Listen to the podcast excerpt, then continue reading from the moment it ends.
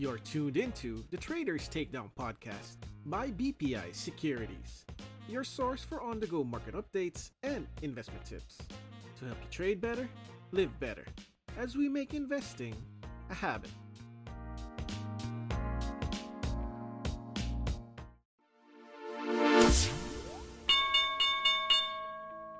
Good day and a happy Monday to our listeners. Rico here from BPI Trade with our weekly trade screener episode for the 4th week of 2024. So for our market update, Philippine shares ended a losing week on a 4-day slide as investors took in some gains after testing the 6,700 level. The index shed 2.1% week-on-week, with all subsectors declining, led by the mine and oil, property, and services indices. Average market turnover was at 5 billion pesos, which was better than the month-to-date average of 4.5 billion, while foreign funds were net sellers for the week, amounting to almost half a billion pesos. The local peso closed slightly weaker week-on-week to close at 55.97 against the US dollar. US shares, on the other hand, had a good week, with all three major indicators gaining and the S&P 500 closing at all-time highs. This despite the Fed giving less dovish statements towards rates and leading the US 10-year to gain 18 basis points week-on-week to hold above the 4% level. For crude oil, the commodity gained 1% week-on-week on heightened tensions in the Red Sea to settle at $73.41 per barrel. The PSEI pulled back slightly last Friday and continued with a corrective week after bumping into its July high at 6,700. Next support lies at its 200-day MA at 6,400. Hitting 52-week highs were Citicore REIT, Century Pacific, GD Capital Holdings, and San Miguel Corporation.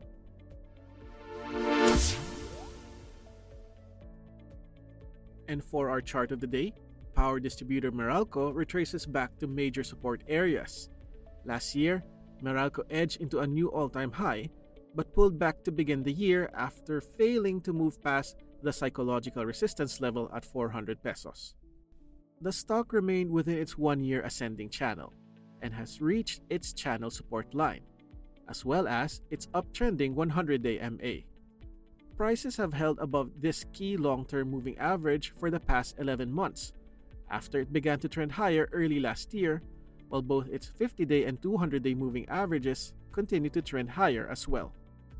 For now, wait for prices to stabilize above support areas and be cautious of a break below its 100-day MA and channel support line, as prices remain on a short-term reactive tilt as seen by its corrective MACD.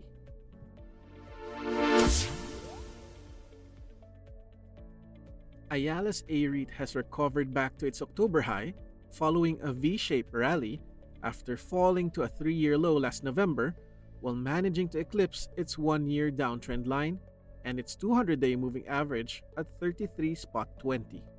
The stock is still in the process of a longer-term bottoming out formation, although a break and the ability to stay above its 200-day remains essential. After bumping into its October high last December, prices have consolidated above its 200-day MA and its ascending 20-day moving average at 33.60 and currently hovers close to its resistance. A break above its 5-day range high may see a move back to its June 2023 high of 35.40. Momentum indicators point to a positive bias, while its DMI indicates a bullish trend.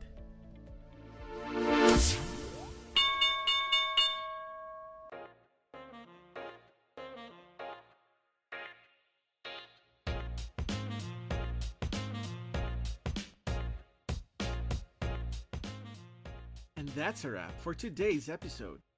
For more insights and trading ideas, log on to your BPI Trade accounts or open an account today at BPITrade.com.